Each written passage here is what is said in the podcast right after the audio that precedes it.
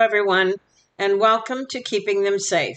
My name is Sharon Doty, and I'm here inside of a commitment to educate every adult on the planet about the behavioral characteristics of people who are at risk of harm to our kids, potential predators. We want each and every one of you to know what to look for, what to watch for, and how to intervene and interrupt behaviors that could lead to a very difficult situation for both children and for those who are acting out. Today, we have a unique opportunity, one that we've been working towards for a few months now.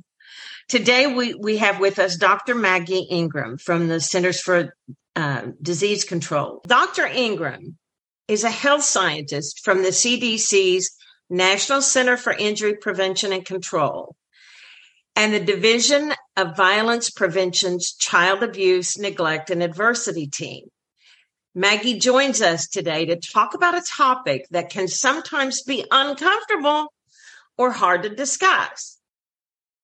We're going to talk today about problematic sexual behavior among children. Now, before we go on, let me just say, don't close your eyes. Don't turn off the, the podcast don't walk away thinking, I don't have that issue. No, you need to listen to this. You need to hear what Maggie has to say about this. In this podcast, you will begin to gain an understanding of what's healthy and appropriate sexual behavior when young with young children are developing and what is problematic or harmful sexual behavior in our kids and we want you to know this is Maggie and I talking today, but the opinions and statements in the podcast are those of Maggie and do not necessarily represent the official position of the Centers for Disease Control and Prevention. Now, I know that was a big mouthful and a lot. We're going to get right to it. And I just invite you to listen carefully with an open mind um, to a conversation that, as I said earlier, is difficult. So, Maggie, welcome, welcome, welcome to our uh, conversation. Thank you so much, Sharon. I'm so excited to be here with you today and to help educate your listeners about problematic sexual behavior among youth. You know, I think that um, many of our listeners have an idea of what you know what do you, what you mean by problematic sexual behavior. And i'm not sure what they think it means actually reflects what you're pointing to. So let's just start there. What do you mean by problematic sexual behavior among youth well, first, it's really important to understand that sexual behavior in children refers to a whole spectrum of behavior, going all the way from developmentally appropriate to problematic to even harmful or illegal. So, problematic sexual behavior in children is behavior that's not developmentally appropriate and can be harmful or, in some cases, even illegal and this would be due to factors like large age gaps, differences in developmental level or ability, or elements of force, intimidation, or coercion. This type of behavior, problematic sexual behavior, can occur throughout childhood and adolescence. And in fact, some studies suggest that it may actually represent up to 75% of sexual harm experienced by minors. Mm. Wow. But today I'll focus on younger children since adolescents and teenagers require a whole different set of considerations. I'm sure they do. I mean, we know that just from living with teenagers, right? And being teenagers, right? Absolutely. And another thing that's important to understand is while the behavior may be sexual, the intentions and the motivations may not be sexual. So these behaviors may be related to things like curiosity, anxiety, imitation, attention seeking, or self calming. And this is one reason why the language that we use to talk about this behavior is so important. You may hear this behavior referred to as peer to peer sexual abuse or youth perpetrated child sexual abuse. And you may also hear children who engage in problematic sexual behavior referred to as juvenile offenders. But terms like these can be stigmatizing and misleading. And this is why instead of using those stigmatizing terms, we use the term problematic sexual behavior. Let me give you an example. A common form of sexual exploration young children may engage in is I'll show you mine if you show me yours, referring mm-hmm. to their genitals. Sure. Between two four year old children, this behavior may be an appropriate and expected part of development. But a nine year old may not understand that engaging in this type of activity with a five year old is inappropriate due to the large age gap.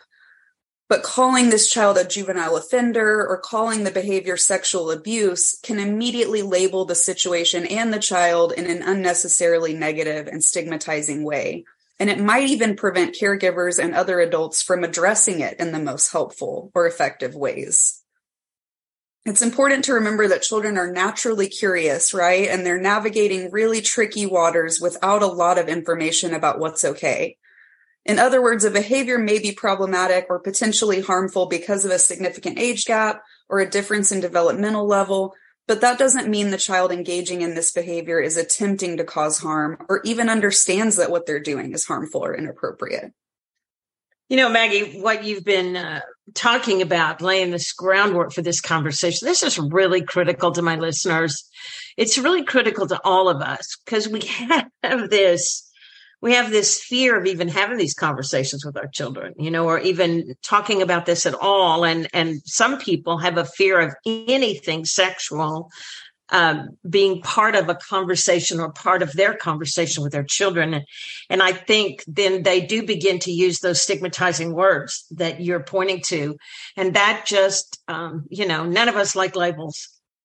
Absolutely. Uh, none of us like labels for, for anything. I, I had a priest tell me once not long ago that he, uh, he read an article I wrote about those labels, you know, divorced, married, widowed, all of that, and realized that when he, he was in his 70s that he had been living his life under a label he put on himself that was you know put there by others when he was younger that he's an orphan. And he's he said i'm 75 years old and i'm still live like i'm an orphan because i got labeled that way. So i think what you're pointing to is really critical. Yes absolutely. And one of the things we want to emphasize in these conversations is how we identify and intervene when behaviors are problematic without being accusatory or overly dramatic, which and this is a subject area where that can certainly happen. That's why we talk in this in this program about potentially problematic adult behaviors. However, if these behaviors occur on a spectrum, how can a parent, a guardian, or a caregiver tell if a sexual behavior the child has engaged in or experienced is developmentally appropriate, problematic, or even harmful or illegal, as you said?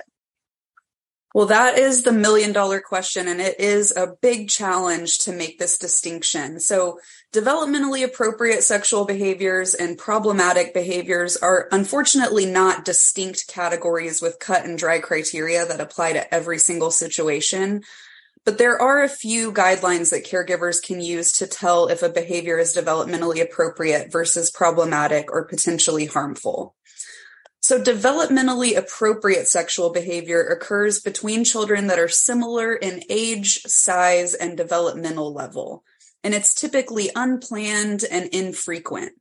It's also mutually agreed upon by both children without any force, coercion, or emotional distress. On the other hand, sexual behavior between children might raise a red flag as being problematic or potentially harmful if there are significant differences in age or developmental levels, if there's any use of threats, intimidation, force, or coercion, or if there's any signs of discomfort or emotional distress in either child. And other red flags might be an unusual level of interest, which means sexual behaviors that occur often or are the primary focus of play or if behaviors continue to occur after an adult has let the child know that it's inappropriate or potentially harmful. You know, one of the things you said there was a significant difference in age. Um, what is a significant different in, difference in age? That is a fantastic question, and it speaks to why this is so challenging. Um, the tricky part is that there's no one number you can go by that will apply in every situation. So, one way to think about it is would these two kids be considered peers in other situations? Would they be in the same class? Would they participate in the same activities? But there are definitely unique factors to consider in every situation, which presents a real challenge for adults. When you're trying to determine if a behavior is appropriate or problematic, it's also really important to understand that different groups of youth often receive very different responses related to the same sexual behaviors. For example, LGBTQ plus kids, boys, and kids of color are more likely to be reported or receive harsher responses for the same or similar sexual behaviors compared to heterosexual kids, girls, or white kids. So it's also really important to think about any potential biases that might influence our reactions to a child's sexual behavior. That's really, really, really important that you pointed that out, uh, Maggie, because on, on the podcast, we have already talked once and we'll reinforce again the difference in adult offenders and the way adult offenders are de- dealt with by the juvenile system, whether they are male or female or male and female acting together. So whether they are heterosexual or people of color, there are so many biases that um, that we really can see and have been for, focusing on in dealing with adult behavior. But it is important to reinforce what you've had to say here about those those differences, those unique characteristics um, in in young people also.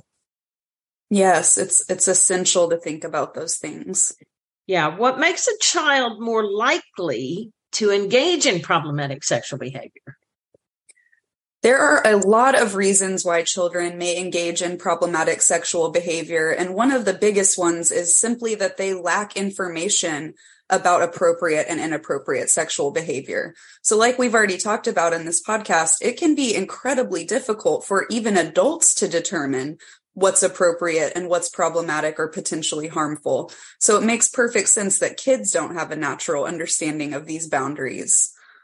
Another reason that kids might participate in problematic sexual behavior is they've been exposed to sexual content in the media or they've witnessed or experienced violence, including sexual harm. But it's important to understand that while these reasons or experiences can provide context for why youth may engage in problematic sexual behavior, it doesn't mean it's guaranteed to happen. Mm. So, for example, if a child has experienced sexual abuse, adults should not assume that the child will engage in problematic sexual behavior. And then finally, like I mentioned earlier, children may also engage in problematic sexual behavior for reasons like curiosity, attention seeking, or imitation. Yeah. So, what you're pointing to here is really critical for our listeners to be responsible for. You know, recently I had several conversations with parents who related to me their own stories of how they learned about sex as young children. And it wasn't usually a great experience. you know, some parents described being given a book about the topic by their own parent, but never having an open discussion with them. In other cases, they were simply given a list of things not to do. It seems that we are less equipped as adults to have these conversations about appropriate sexual behavior than we are to teach them how to operate the microwave or uh, even how to learn how to drive. Mm-hmm. Um, we have some work to do here if we're to be effective at intervening early and in a way that promotes healthy sexual development. You know, I did have one mother tell me once uh, about a really cool thing that she did that was just amazing her daughter had been through um, her middle schooler had been through a, um, a, a program at school, a health program at school for the girls about what her body was going to do and about sexual behavior and so forth. And and the mom did this really cool thing. She said to the, her daughter, "Look, you might have questions, and you might feel uncomfortable asking them. So I got you a little notebook here." And if you can write down your questions and just, if you have any questions anytime, just leave it on the kitchen bar and I will answer you in writing and I'll put it back in the notebook. I and love was, that idea. Isn't that just isn't that just so freeing? She said about 2 days later she got the little notebook back with two uh, questions in it. She said they were uncomfortable for me to answer, but I really got that this was working and she said within a week her daughter was openly talking to her about it. That's the kind of thing that helps us, you know, the grown-ups over here, get over those hurdles of speaking to them. I just thought it was brilliant. That is, and it really speaks to the fact that as parents, nobody knows your kids better than you, and nobody knows what they're going to respond to better than you. And so you're really in the best position to decide, you know, would my kid be uncomfortable if I tried to sit them down and talk face to face about this? Would it be better to give them something like a journal, like you said, that that really, you know, kind of takes them takes the pressure off and lets them do it in a way that they're comfortable with. And that's so essential. Yeah, and it's also part of that developmental process that kids are going through, especially in in middle school when they're trying to figure out if they're kids or if they're teenagers or if they're growing up or if they're not growing up and that that need they have to grasp at some independence to put it in their court and give them the freedom i just thought that was that was whatever way works with your child i just thought it was a really brilliant way to uh, empower that child to get what they needed. And I just yeah. thought it was awesome. So yeah. So now we want to look at what can caregivers do? What can parents and grandparents and people who care for kids do to prevent their child from engaging in or experiencing problematic sexual behavior?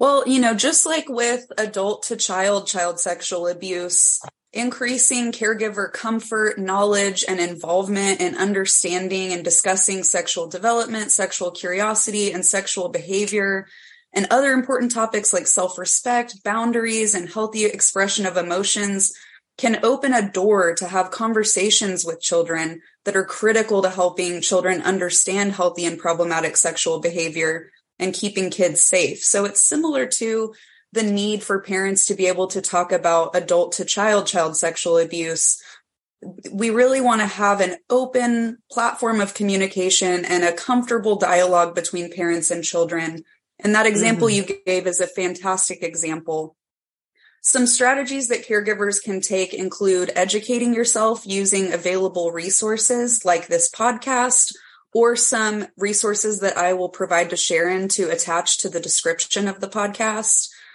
recognizing risks among children in addition to risks between adults and children. So this is a big one. You might think about what adults are going to be there. If you're if you're sending your kid for a sleepover, you might think about what adults are going to be there. Do I trust these adults? But do you think about what children are going to be there? How many kids are going to be there? What ages are they? What will the supervision there be like? So this is really essential to think about for caregivers, for youth serving organizations, for a lot of us, it's on our radar to think about the risks between adults and children, mm-hmm. but we may not necessarily or automatically think about the risks between children. So that's another strategy that you can, that you can use. And then, like I've mentioned, creating an environment where your child feels like they can talk to you about things like sexuality and sexual behavior. And so to go back to the example you provided, not only did that put the control in the child's hands about how and when they wanted to talk about it, but it also sent a really clear signal that this is something that's okay to talk about. Mm-hmm. That's that's so important. Mm-hmm. And along those lines, um, another strategy that can help keep kids safe from problematic sexual behavior is explaining how to recognize what problematic or harmful sexual behavior among children looks like so that they can not only avoid such behaviors themselves, but also identify when another child is attempting to engage in problematic behavior with them you know, that's those are great strategies, Maggie. However, uh, setting aside that one mom, even though she was uncomfortable with the questions, she did let her daughter ask them. This those strategies assume that the adult is comfortable with the conversation, and that is very often not the case. Right. One of the things I tell people is to practice the conversation until they're uncomfortable with it. And in fact, I suggest to them that they go into the bathroom, uh, turn on the shower to make sure there's a noise, and talk about sex and appropriate sexual behavior, the name of private body parts to themselves in the mirror until they're comfortable with the words. For most adults, um, the conversation begins with conditioning themselves to be able to have those conversations in a way that's not significant so that the environment you refer to as the appropriate one for this discussion is conducive to the discussion and to the conversation. That's a fantastic point, Sharon. It's it's not just about making your kid feel comfortable talking about it. It's making sure you feel comfortable talking about it. And I love your suggestion for how parents can increase their own comfort level with discussing these these tricky topics. Now, on another plane here, we we need to look at what if your child is the one that's engaging in problematic sexual behavior. Well, this is really challenging for any parent. Um, and the most important thing in my mind to think about here is that it's important to respond to problematic sexual behavior in a way that communicates that while the behavior itself is unacceptable, the child is still loved and accepted. And it's really also important to think about that constructive responses to a child's sexual behavior, and this could be developmentally appropriate sexual behavior or problematic sexual behavior. Either way, responding in a constructive and compassionate way can provide lessons to children regarding what behaviors are acceptable, what behaviors are unacceptable or could cause harm. And these responses also signal to a child that they can expect support from their caregivers if they experience behaviors that are inappropriate or harmful, or if they're having some concerns about their own behaviors. So, some strategies a parent can consider if their child has engaged in problematic sexual behavior include staying calm, explaining to them why the behavior was inappropriate or harmful, because, like we mentioned earlier, a lot of kids just may not know that a behavior that they're engaging in is harmful or is mm-hmm. inappropriate. And so right. helping them understand why that is inappropriate or potentially harmful is going to be so important to preventing that behavior from continuing. You may also want to increase monitoring of the child's activities, and this would also include increased supervision of digital spaces like social media or online gaming, alerting other caregivers such as teachers or staff within youth serving organizations to increase their supervision as well. And then, when possible, it may be helpful to get professional support to help navigate the situation because none of us have all the answers, but there are people out there who do have some of the answers and can help guide you through this really tricky situation.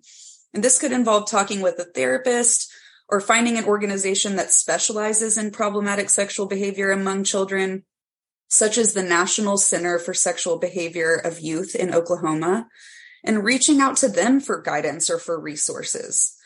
And in some cases, depending on what the situation itself is, there may be required appointments with involved parties such as Child Protective Services, probation, and the court system. There are also some great resources for parents available through the National Center for Sexual Behavior of Youth, which Sharon will include in the episode description for your reference.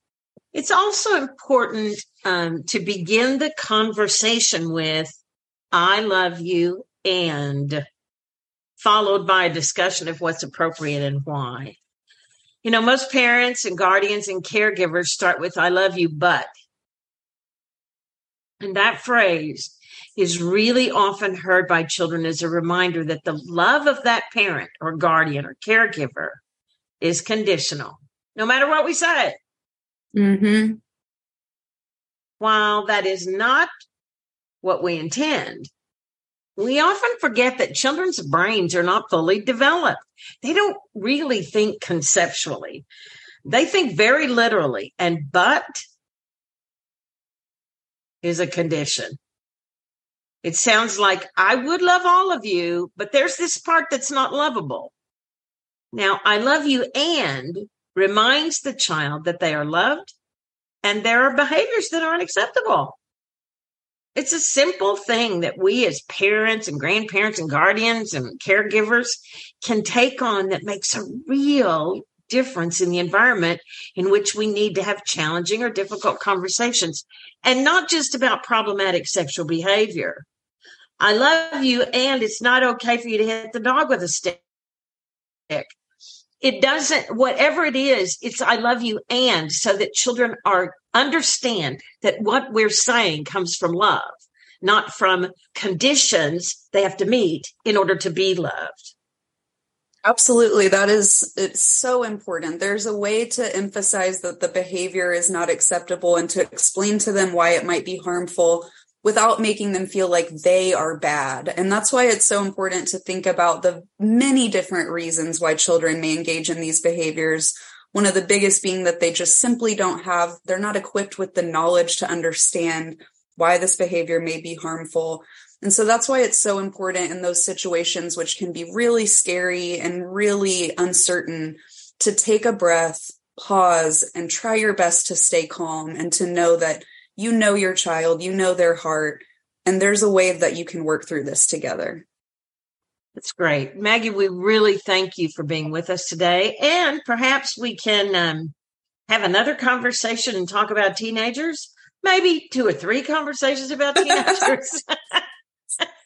I would love that. And I just so appreciate you inviting me today. And beyond that, I appreciate all the time and effort that you put into this podcast. I know it's a fantastic resource for parents, and I'm just honored to be a part of it. So thank you well, so much. Thank you very much. We do have uh, a long term commitment here to create a world where no child ever has to fear being sexually assaulted by someone that says they care about them, no matter what their age. So thank you all for listening. Thank you for being here. And we look forward to seeing you next time on Keeping Them Safe.